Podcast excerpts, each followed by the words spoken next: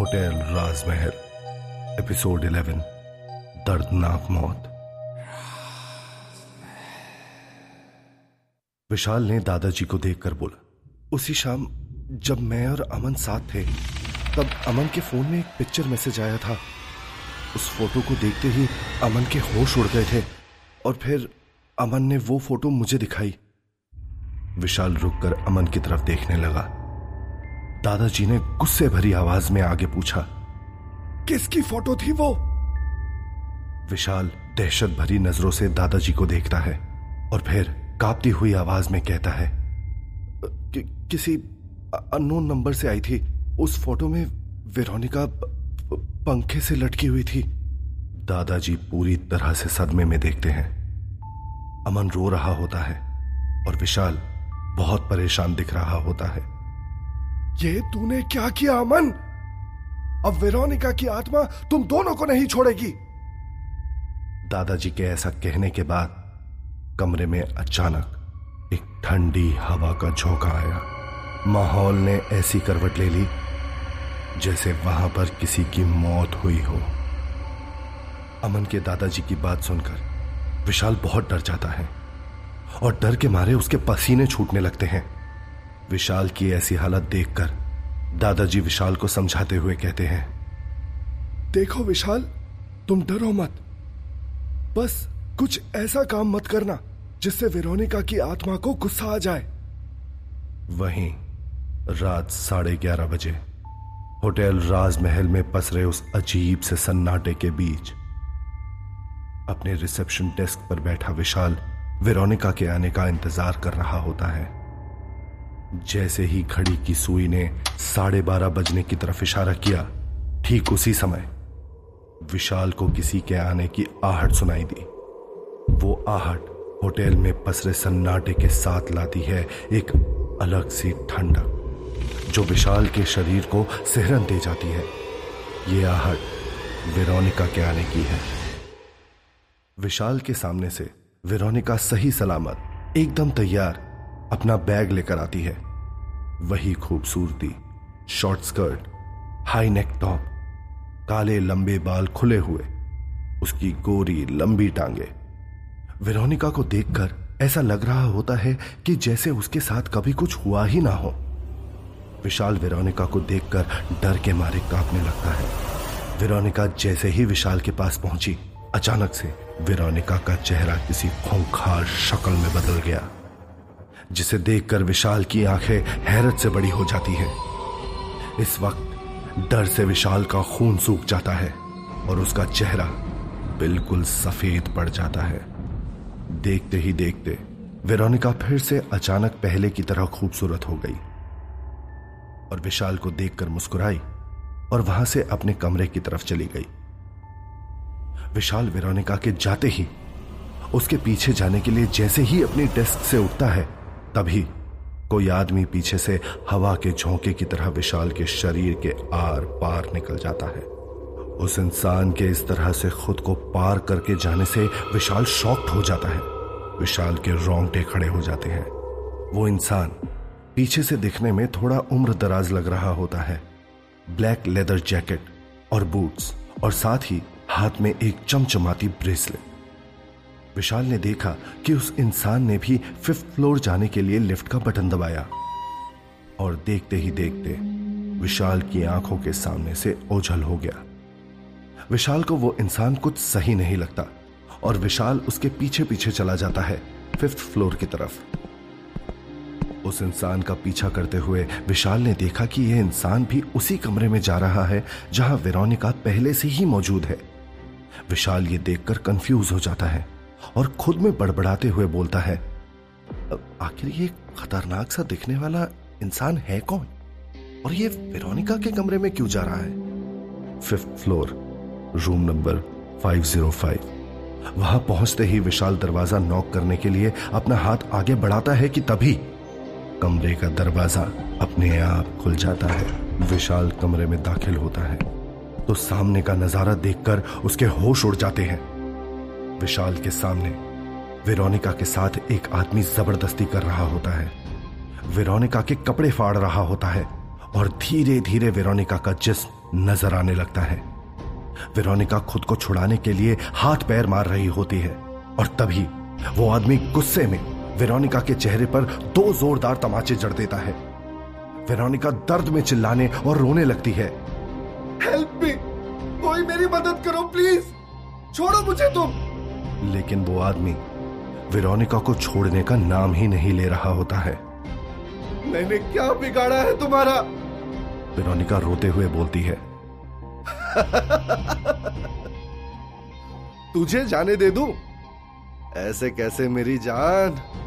बिना मज़ा किए मैं तो तुझे यहाँ से खिसकने भी नहीं दूँगा। अच्छे खासे पैसे दिए हैं मैंने तेरे लिए। उस आदमी ने बहुत ही घटिया हँसी हँसते हुए कहा और फिर अपने घिनौने हाथ विरोनिका के जिस्म पर फेरने लगा। पहले विरोनिका के टॉप को लगभग फाड़ते हुए वो आदमी अपनी ललचाई नज़रों से उसके जिस्म को देखने लगता है। विरोनिका के गोरे लंबे पैर अब पूरी तरह से नज़र आ रहे हैं, जिस पर वो इंसान अपने हाथ फेरते हुए विरोनिका के मुँह तक ले जाता है। और उसका मुँह बंद कर लेता है। विरोनिका के जिस्म पर मौजूद बचे हुए कपड़े भी उसने उतार फेंक दिए और किसी जंगली जानवर की तरह उसके शरीर को नोचने लगा और उसके जिस्म पर अपने दांत से काटने लगा। वहीं वेरोनिका लाख कोशिशों के बाद भी उस इंसानी दरिंदे की हवस के आगे सिर्फ़ एक बेबस लड़की बनकर रह जाती है और अपने दोनों हाथों से अपनी इज़्ज़त को बचाने का जतन करने लगती है। वहीं विशाल ये सब देख ही रहा होता है कि तभी उसके दाहिने कान में एक आत्मा धीरे से बोलती है। देख क्या रहे हो? अब तो उसे बचा लो। तभी विशाल को अपने बाएँ कान में भी वो दूसरी आत्मा फुसफुसाती है। उसकी फ़िक्र तुम मत करो। तुम बस अपनी जान बचाओ।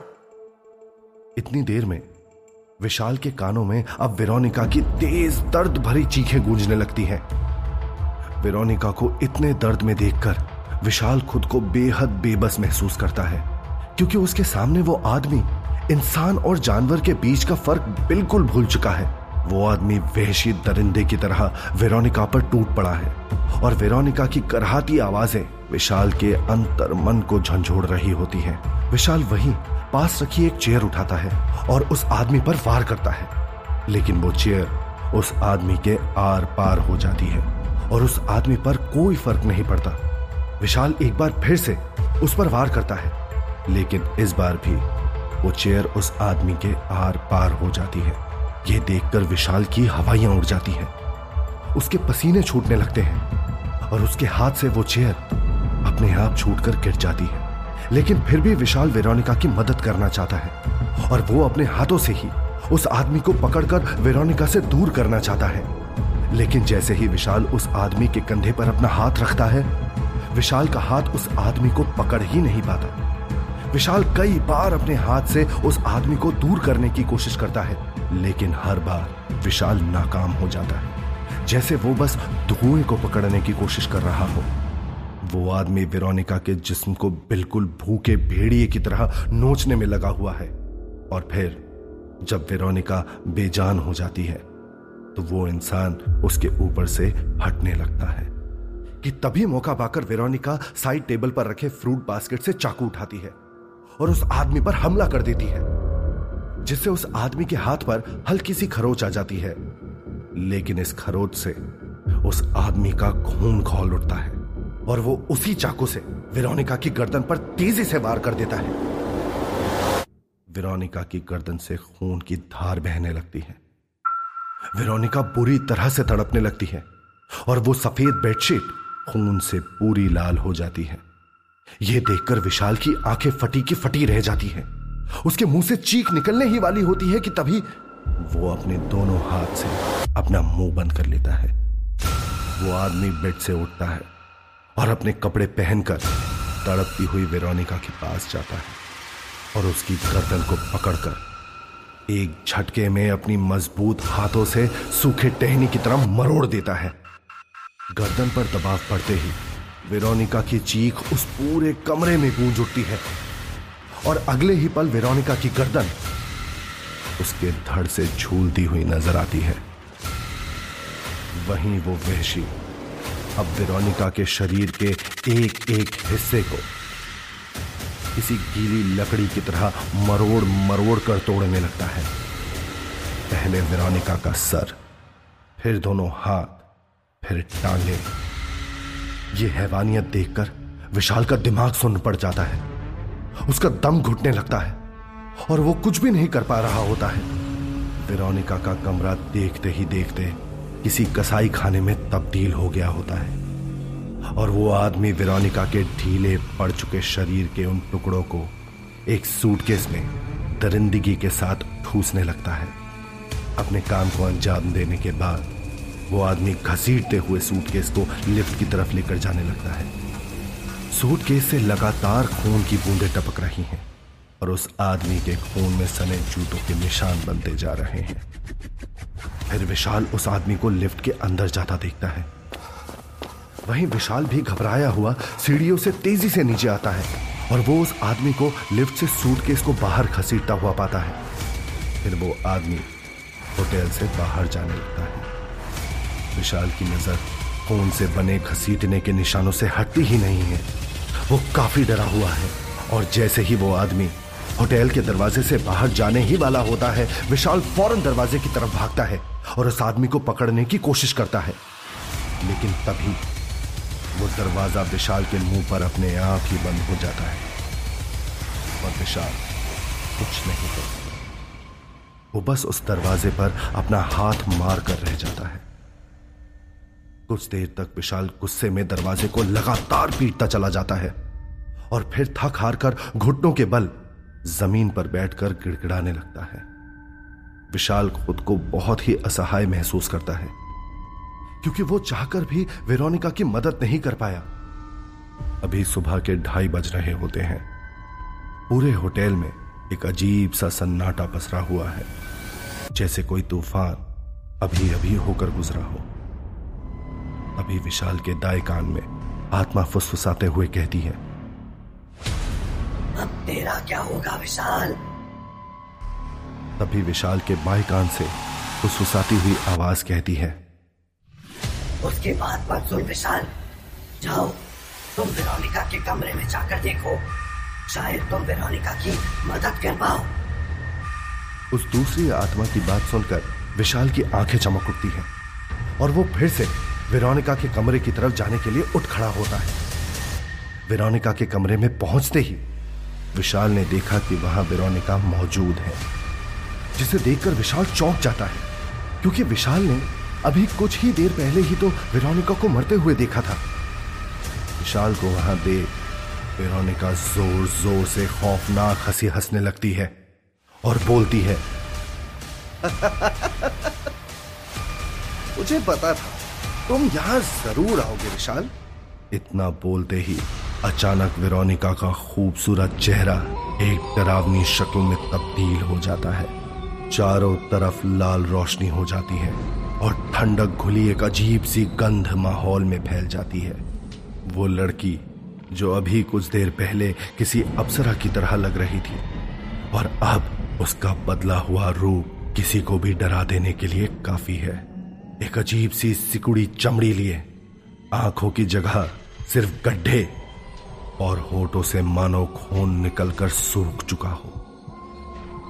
गले पर चाकू के जख्म का गहरा निशान, उसके काले लंबे बाल, उसके पूरे चेहरे को घेरे हुए हैं, जिससे उसका चेहरा विशाल को पूरा नहीं दिखता। तभी हवा का एक झोंका आता है। और विरोनिका के चेहरे से उसके बाल हटते हैं। विरोनिका के बाल हटते ही विशाल पूरी तरह से डर जाता है। विरोनिका का पूरा चेहरा खून से सना होता है, जिस पर जगह जगह कटे हुए निशान दिख रहे होते हैं। वो कट के निशान इतने खौफनाक दिख रहे होते हैं कि उनको देखकर अच्छे अच्छों के भी पसीने छूट जाए। और तभी विरोनिका ने विशाल से कहा, मेरी मौत के लिए जितना वो आदमी जिम्मेदार है ना उतना ही तुम और अमन भी जिम्मेदार हो। ये सुनकर विशाल का चेहरा दहशत से सफ़ेद पड़ जाता है। अगर उसे काटा जाए तो खून की एक बूंद तक उसके शरीर से नहीं गिरेगी। लेकिन विशाल हिम्मत करके डरते डरते विरोनिका से बोलता है मैंने कुछ भी नहीं किया है वेरोनिका और अगर तुम्हें ऐसा लगता है तो, तो फिर तो मुझे माफ़ कर दो। मुझे नहीं पता कि तुम किसकी बात कर रही हो।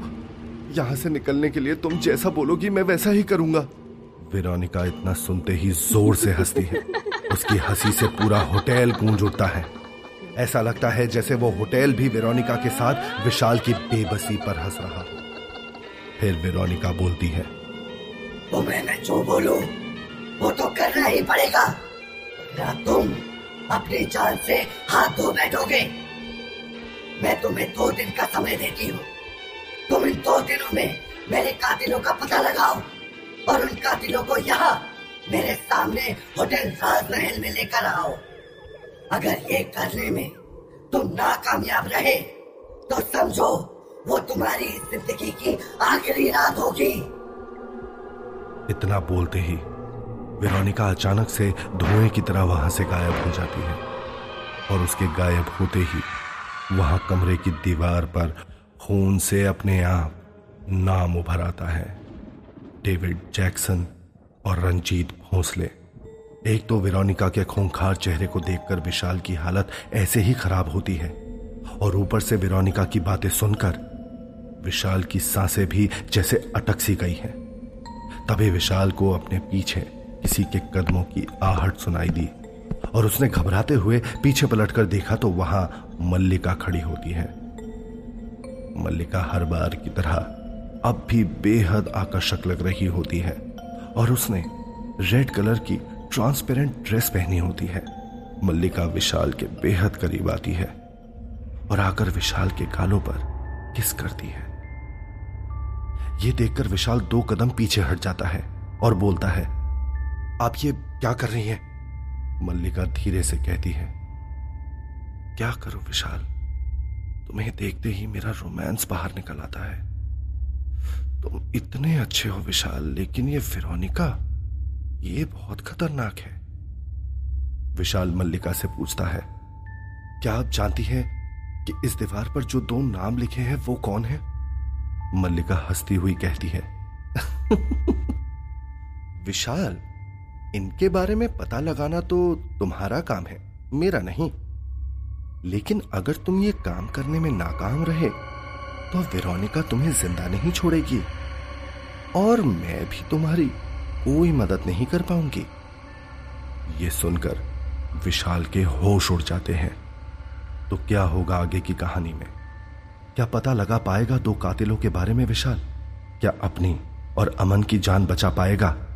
या विरोनिका के हाथों मारा जाएगा। जानने के लिए सुनिए, होटल राजमहल, सिर्फ़ पॉकेट एफ़ पर।